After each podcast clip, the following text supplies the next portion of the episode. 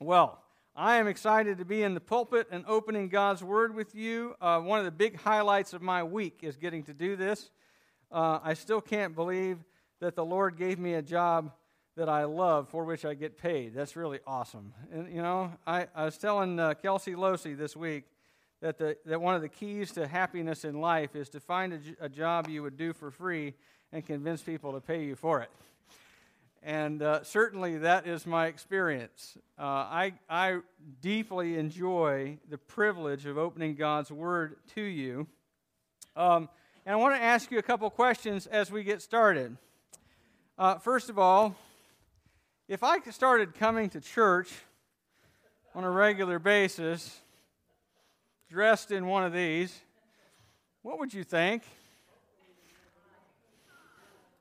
I mean, it's outerwear.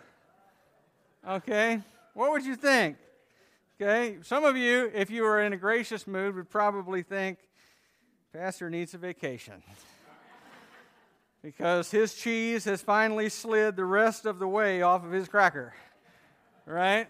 How about this? How about if I started wearing my hat kind of like this and kind of hanging my pants down, okay, and saying yo a lot, right?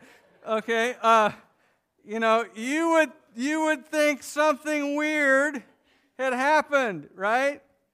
You know, get myself some baggy jeans about two sizes too big, a belt that I can cinch them way up with, you know, and my boxer shorts hanging out, some half-laced basketball shoes. You know, you would go, it finally happened. He hit his midlife crisis, right? That's really odd. Right? That's really odd, because those are not the kinds of outfits. This is not the kind of outfit a nearly 40-year-old man runs around in, right? Something has gone badly, badly wrong. You know, if I start palling around in footy pajamas, you know, this is not a good indicator, right? It's appropriate if you're 2.5 or 3. You know, the goofy clothes and the hat on sideways, you know, that stops being appropriate at 12, 13, 14 at most, you know.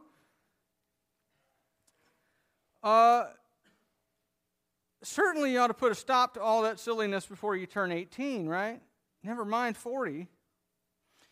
And it's all in the category of, but when I became a man, I put away childish things.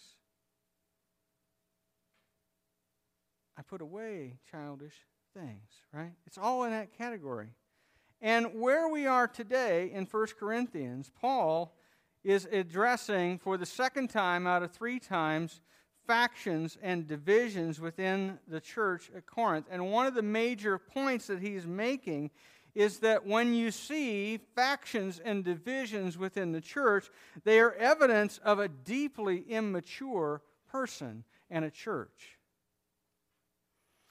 It's just as goofy as a 40-year-old in a diaper, as a 40-year-old in baggy pants and half-laced basketball shoes. That's just as goofy as that is a believer in Christ who is growing in Christ, who is dividing the body of Christ. It's evidence of deep immaturity. And so I think that maturity, it's really what he's trying to address. What does maturity look like? And it's something we as a church also need to strive for. So we want to look at what Paul says here about being spiritual, being mature, putting off things which belong to the flesh and things which belong to our infancy in Christ. So if you got your Bible, I want you to go with me to 1 Corinthians chapter 3.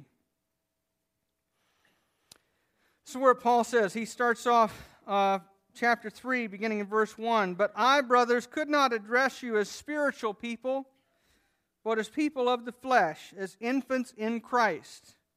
I fed you with milk, not solid food, for you were not ready for it. And even now you are not ready, for you are still of the flesh. For while there is jealousy and strife among you, are you not of the flesh and behaving only in a human way? For when one says, I follow Paul, and another, I follow Apollos, are you not being merely human? What then is Apollos? What is Paul? Servants through whom you believed, as the Lord assigned to each. I planted, Apollos watered, but God gave the growth. So neither he who plants nor he who waters is anything, but only God gives the growth. He who plants and he who waters are one, and each will receive his wages according to his labor. For we are God's fellow workers. You are God's field, God's building. Paul uses a couple terms here in the first few verses that aren't complimentary, and they are not meant to be. He says, first of all, that you are sarkikos. You are people of the flesh. You are fleshly. That's not a good word. It's in contrast to being spiritual. He says, in other words, you act just as you did when you were non-Christians. It's not a good word to be called fleshly by the Apostle Paul. And he also says, you were infants in Christ. In other words, it's like saying, you're acting just like a baby Christian would act. And just as we would know that, a guy who's, let's say, 42 and drinking out of a sippy cup, something has gone badly wrong in his development process, Paul says, as long as you continue to fight and argue and be divided from one another, it's the spiritual equivalent of doing that at that age. It's fleshly. It's baby Christian stuff. And you need to overcome that and realize exactly where you are as it relates to God. He says, look, you're not living like the Christian you claim to be. You're acting out of your natural, fleshly, human sinfulness rather than living by the Spirit. And that's not good. It's not a compliment to be called an infant in Christ. And where there is life, there ought to be growth. There ought to be maturity. If something is alive, it grows. It's only if it is dead that there is no progress, no growth. And he says, look, when I came to you, I gave you milk, not solid food. He's talking about back 3 years ago when he planted the church. He talked to them about basic Christian life stuff. He talked to them probably about faith in Christ. That's fairly basic. You need to put your faith in Jesus Christ. You need to believe that He is Lord, that He died on the cross for your sins and was raised from the dead. You need to believe in the gospel. You need to be baptized. You need to confess your sin. You need to have assurance of your salvation, to trust God that His promises are good, that He who promised is faithful and will keep you until the day of redemption. These are basic things. He says, look, God has given you the Spirit to enable you to triumph over sin. He says, these are all the things that are basic. He said, but it's now 3 years later, and now I still can't talk to you and feed you with the deep things of God because you're not any more ready for them now than you were then. And there should be progress, and there should be growth. And instead, you have remained an infant messing your pants, spiritually speaking. And that is not good. It's one thing to act like a baby Christian when you are one. It's another thing to act like a baby Christian after you have been a believer for a while. And so Paul is correcting them. He says, you should have grown up spiritually since, and he's disappointed with them that there hasn't been any growth. How does he know that there's not been growth? Because they're still doing the same kinds of things that baby Christians do, which is arguing and dividing over who they like best and confusing the means of God's blessing with its causes. They're thinking, well, look, and here's the thing. Paul was traveling back to Ephesus, and as he's on the way there, he meets a guy named Apollos, and Priscilla and Aquila disciple him and set him straight, and they send him off to Corinth, and they say, go deal with those folks, they need help. And Paul was great as a church planter, but they needed a pastor, and so they sent Apollos to be the pastor. And apparently the church is kind of prospering and growing numerically, and people are getting excited about what is happening. And some of them are starting to go, well, you know, Paul's okay, but, you know, Apollos, he's really where it's at. I mean, he's a lot more eloquent than Paul. You know, and I mean, look at what's happened in the church since Paul left. I mean, it's a lot better than it ever was. And they're starting to divide and factionalize and fight. And he says, look, Paul, I came to you to plant the church. Many of you came to Christ through me.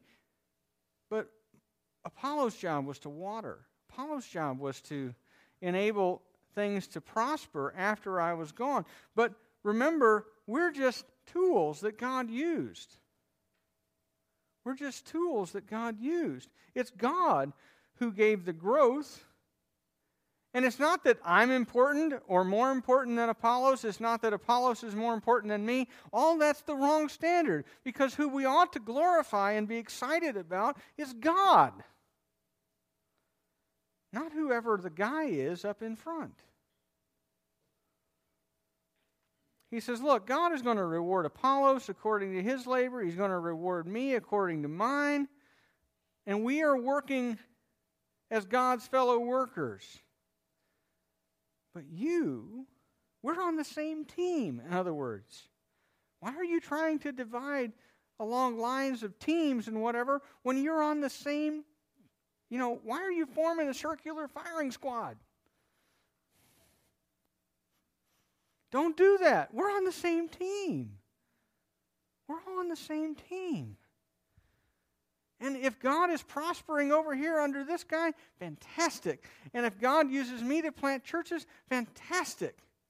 But let's not set me in opposition to him or him in opposition to me. We're on the same team. And to be engaged in that kind of division and fighting is to prove that you are an infant in Christ. It was and it is always God who causes growth in numbers or in spiritual depth, and it's God who rewards ministers according to their faithfulness and laboring in God's field as his servants, not as a result of the fruit that they see. Okay? Let me say that again. It's God who rewards ministers according to their faithfulness in laboring in God's field as his servants, not according to the fruitfulness that they see. Let me give you an example of that, just in case you're confused by that. Consider Jonah. Jonah was the most successful prophet in the entire Old Testament. Jonah went and preached for 40 days, at the end of which the entire city of 120,000 folk all repent and turn to the living God. Tremendous results, right? Now, but what do we remember about Jonah? The fact that A, he did not want to go, such that being whale vomit was preferable to going to Nineveh. And number two, after everybody repents, he sits outside the city hoping that God will strike them all dead anyway. Right? Well, maybe God will repent of the fact that they repented and kill them all, because that would be great. Okay? Now, Jonah had a successful ministry to all outward appearance, right? But yet, was he rewarded by God? No, he's rebuked continually all through the story. He's rebuked in the belly of the whale. He's rebuked by the whale. I mean, can you tell you're screwing up when you get eaten? Something has gone sideways in the plan of God for your life when you become fish food. And then he gets rebuked by the worm and by the plant, and then finally by God himself, because he's out there praying that either God would kill all of them or kill him, one or the other, and he doesn't really care which. But nevertheless, he has, by all appearances, a phenomenally successful ministry. Now consider, on the other hand, Jeremiah, the weeping prophet. I bet he was great fun at parties. Okay, he just walked around depressed for 40 years. You know why? Because he had two converts his entire life. Preached for 40 years, he got his wife and the scribe that wrote down his prophecy, Baruch. It was it. Everybody else said, Jeremiah, go away. Shut up. Leave me alone. They went into exile, just like Jeremiah said that he would. But God rewarded Jeremiah for his faithfulness, not for the results that he saw. And sometimes people within the church, both in Corinth and in our day, confuse what we see with what God sees. Amen? And we start dividing and exalting against one another what we think we see as what God values and finds important. And to the extent that both men were faithful, as Paul and Apollos both were, God will reward them both because they're on the same team. They're part of the same process of reaching people and helping them grow. And at the end of this, Paul switches metaphors from farming to construction, from the church being like a farmer's field and the work as a harvest to the people being a building in which God dwells, like the temple. So I want to look at that. He says, according to the grace God has given to me, like a skilled master builder, I laid a foundation and someone else is building on it. Let each one take care how he builds on it. For no one can lay a foundation other than that which is laid, which is Jesus Christ. Now, if anyone builds on the foundation with gold, silver, precious stones, wood, hay, straw, each one's work will become manifest, for the day will disclose it, because it will be revealed by fire, and the fire will test what sort of work each has done.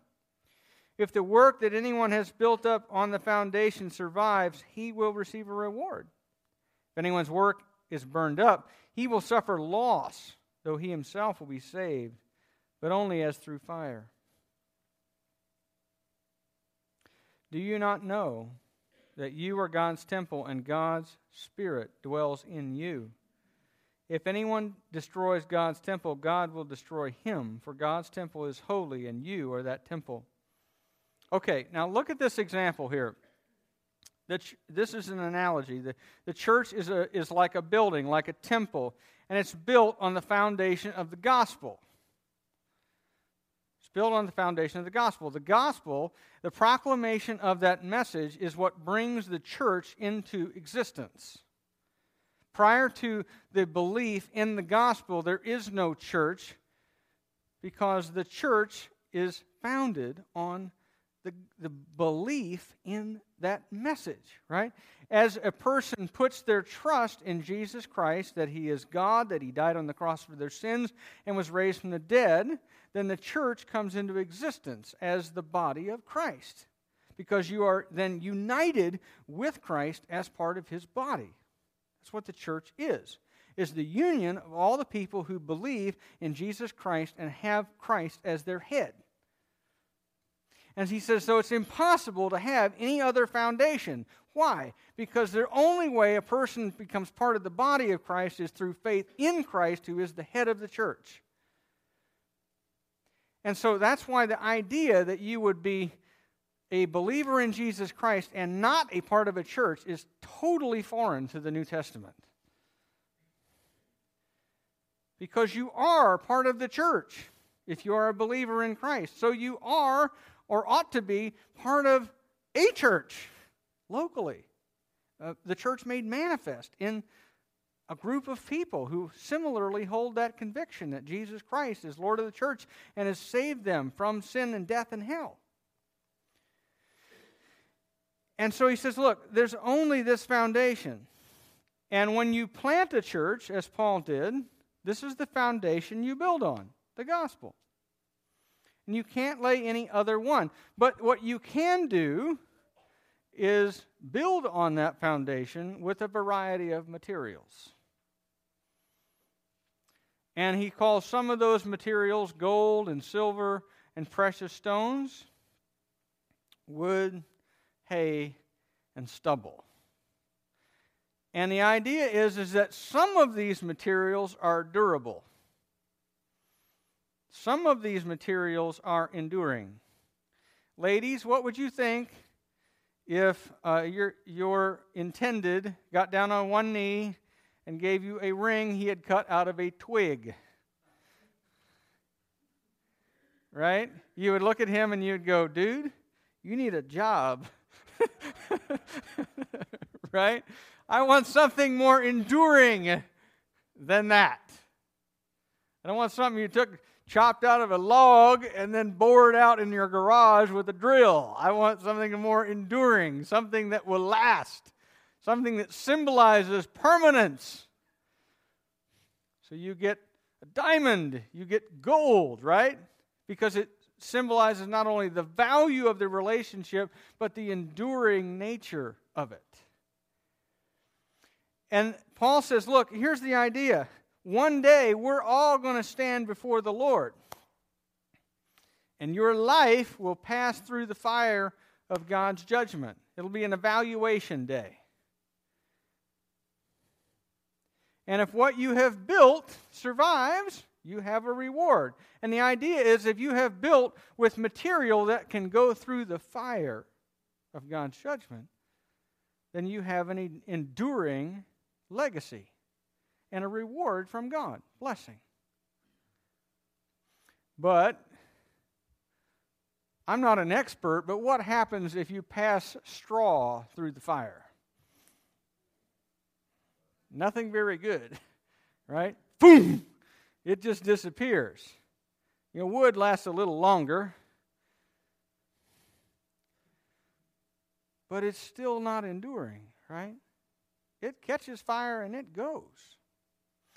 And both ministers and people who serve in the church can build the church up with a variety of material. And Paul is, I think, indicating to the Corinthians that some of them, what they're trying to build with on the foundation of the gospel is not going to last. And he says, look, you don't need to evaluate me. You don't need to evaluate Apollos. You don't need to evaluate all the other ministers in the church because God has an evaluation day too. And his evaluation is absolutely ruthless. If what is built is of eternal value and is glorifying to God, it survives. And if not, it all burns to ashes. And he says the person himself is going to be preserved. But imagine your life being consumed. Imagine, let me just give you an example, okay?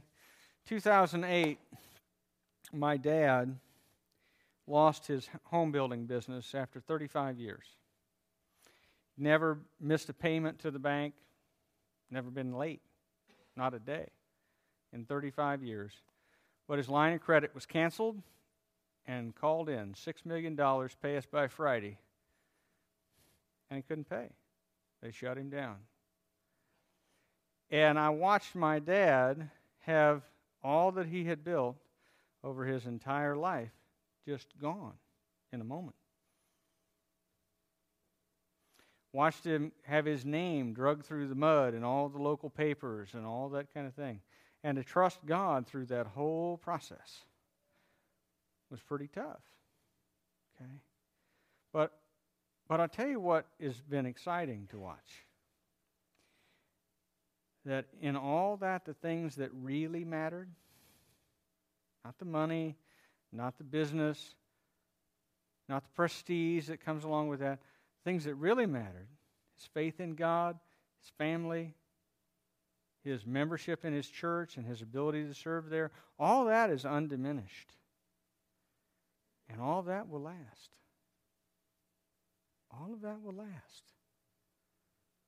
Still serves as a deacon and takes food to folks who are tornado victims and whatever else. Teaches the Bible to anybody who will hold still long enough. Right? Why?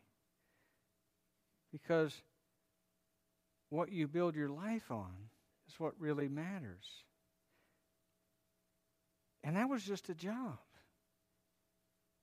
It was a way to put his kids through college. It was a way to provide, for electricity and heat and all the rest of that kind of stuff. It was just a job. What really matters is who you are in Christ and what you do for him. That's the stuff that lasts. That's all the stuff that lasts.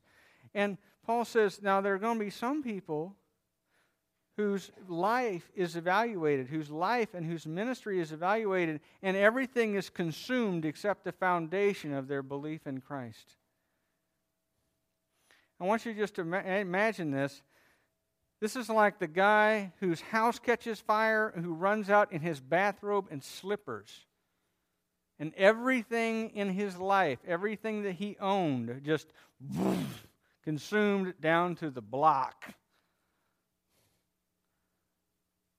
Does that feel like a loss? Oh, baby. Some stuff in there you can't get back. Family pictures, your marriage license,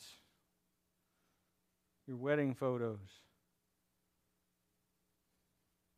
flowers, other kinds of things that had special memory to you. You can't get them back. They're gone.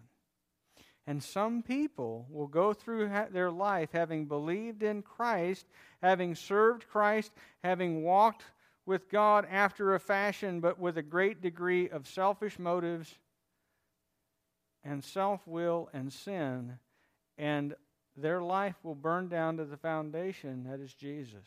And they will still be saved, but they will have nothing to show for their life at the end. And that is a tragedy. Amen? I don't want to be one of those people. And Paul is talking to the Corinthians about this because he didn't want them to be those people either. And then he has a stern warning here at the end. Verse 16 and 17. Do you not know that you are God's temple and God's Spirit dwells in you? If anyone destroys God's temple, God will destroy him, for God's temple is holy and you are that temple. And what I think he's talking about here is that there are people who undermine the gospel. You know what undermining is? It comes from warfare, where you have walled cities and so forth. And what you would do is you would dig under the walls. And once you got a big enough hole underneath there, then the wall had nothing underneath it, and it would just collapse.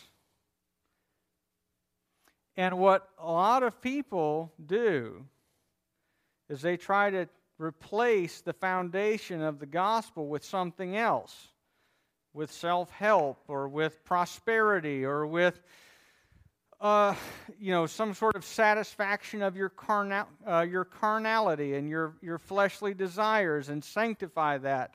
All kinds of churches have existed that do all those kinds of things. And Paul says all these things are destructive to the church. And if you are one of the leaders who is propagating that mess, you better be careful. Because if you destroy God's temple, God will destroy you. God will destroy you. These are not men who will escape through the flames and simply miss out on reward. These are men, and women too in some cases, who are judged and condemned. And I believe when Paul is talking about God is going to destroy them, he means that they're going to be in hell, that they will be eternally judged. You know, Jesus said, far better for you to have an upper millstone tied around your neck and be cast into the ocean than to cause one of the little ones who love me and believe in me to stumble. And so Paul says, yeah, I'm not talking about somebody who tries to replace the gospel as the foundation. I'm talking about the fact that, you know, we all kind of build with a mixture of material. We have mixed motives. We have sometimes not entirely pure lives even as we serve the Lord. And there's a level of stuff that's built with wood and a level that's built with gold. I'm not talking about that. I'm talking about somebody is undermining the gospel deliberately, replacing it with something else. It says that is destructive to the temple of God and to the people of God, and you better watch out that you are not one of those people. For God's temple is holy, and He does defend it and will. And we are the people of God who make up that temple. If you preach a false gospel that leads away from the church rather than to membership in the body, you will be cut off from the body of Christ yourself. Paul says, verse 18, let no one deceive himself. If anyone among you thinks he is wise in this age, let him become a fool that he may become wise. For the wisdom of this world is folly with God, for it's written, He catches the wise in their craftiness, and again, the Lord knows the thoughts of the wise, that they are futile. So let no one boast in men, for all things are yours. Whether Paul or Apollos or Cephas or the world or life or death or the present or the future, all are yours, and you are Christ, and Christ is God's. You know, what Paul does a lot of times is he'll have a kind of a digression. He's a preacher like me, or maybe I'm like him on my best days. And you have kind of a digression, and he goes, wait a minute, now circle back around here with me. Remember this part that I said to you earlier? Come back around to that and remember. Come back around to that and remember that the foolishness of God is wiser than the wisdom of men. And if you guys think this is a good idea, all this division that you're engaged in, remember that it's foolishness. And the things which our culture values are abhorrent in the sight of God. And so all these people in the church at Corinth are lining up under their favorite guy and carrying his banner. And they're all being divided and hating one another. And Paul says all of that is foolishness. And remember that God judges that foolishness. God corrects that foolishness. And you need to give up the wisdom of the world that you might become wise in the sight of God. A whole lot of things that are present in their culture and in ours, the world looks at us and says, you know, if you're really smart, this is what you would do. If you're really smart, this is what you would do. You know, remember, nice guys finish last. Remember, you got to look out for number one because nobody else is going to. What's the Lord say about that? He says, he who would find his life will lose it, and he who loses his life for my sake and the gospel will find it. Many who are last today will be first, and many who are first today will be last. That's the wisdom of God. And the wisdom of the world is totally antithetical to what God says. And so Paul is saying, stop importing the world's values and thoughts and systems and plans into the church. It doesn't work the same way. God doesn't reward on the same basis. As he said to Samuel as they looked at all the sons of Jesse, don't look at the outward appearance. Man looks at the outward appearance. God looks at the heart. And what really matters is that. What really matters is the heart. All the people who think they are great and grand, God doesn't necessarily share their viewpoint. And if you are part of a congregation, there's no need to start fragmenting and segmenting and factionalizing and dividing, because everybody who truly preaches Christ Jesus and Him crucified belongs to me and to you, because we are all part of the body of Christ, and we are all part of the temple of God, and Jesus Christ is the only chief priest and head pastor in that temple. And all of us together belong to God. He says, look, everything belongs to you if you're part of the body of Christ. Why? Because Jesus Christ is the heir of all things, and by extension, therefore, you own all things. So you don't have to get focused on how much money do you have today, right? Because everything belongs to me. I own it all. How do you know? Because it belongs to Jesus, and I belong to Him. So if someone is a blessing to the body of Christ, I share in that blessing with him. And whoever is faithfully preaching is part of the body of Christ right along with me, right? I don't have to, as a pastor, I don't have to get jealous because so-and-so has a bigger congregation. Or this person seems to really be seeing this happen when this person's doing this over here.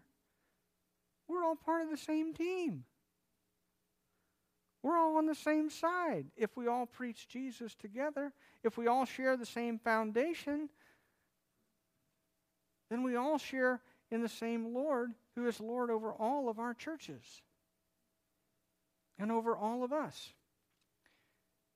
And we're all servants of the same God who loves us all and will reward according to each person, right?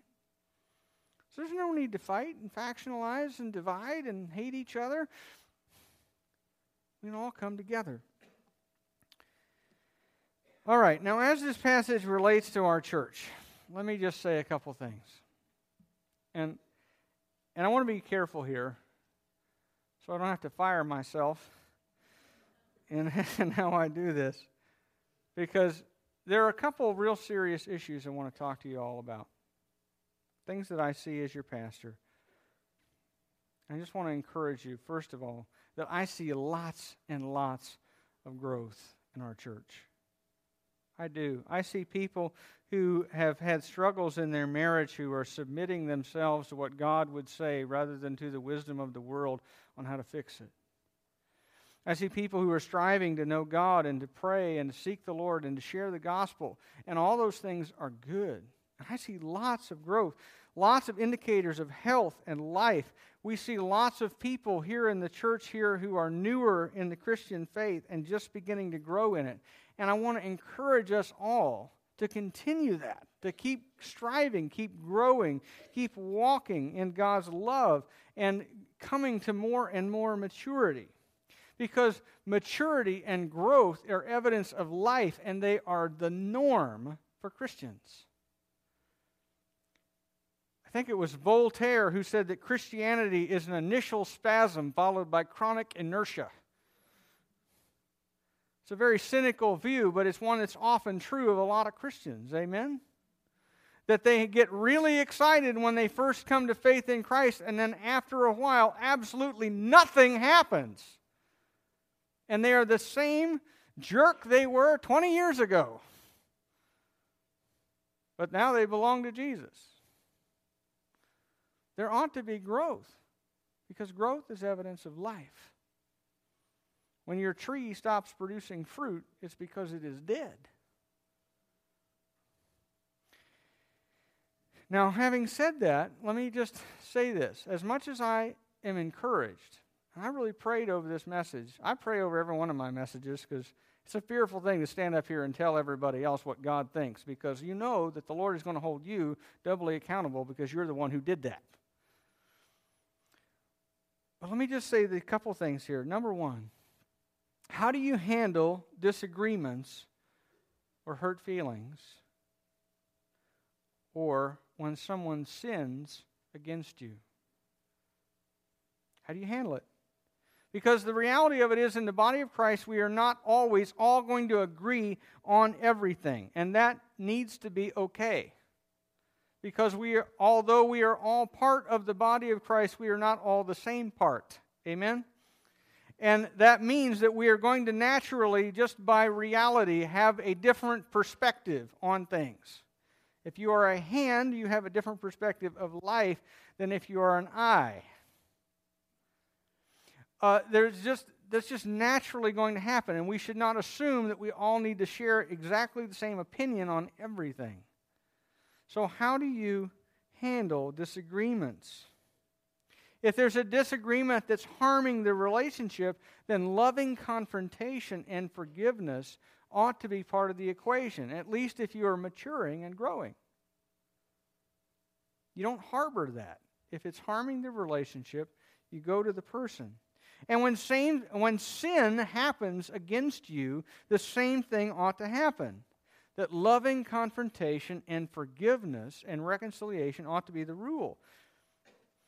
There ought to be always a view of looking toward restoration of your relationship and the way things were before the sin happened. And when we hurt one another and we realize it, we need to apologize. And if we don't know it, we need to be made aware of it by the person that we hurt. And then the person who is hurt needs to grant forgiveness. These kinds of things are markers of mature faith. And the absence of them in anybody's life is cause for great concern.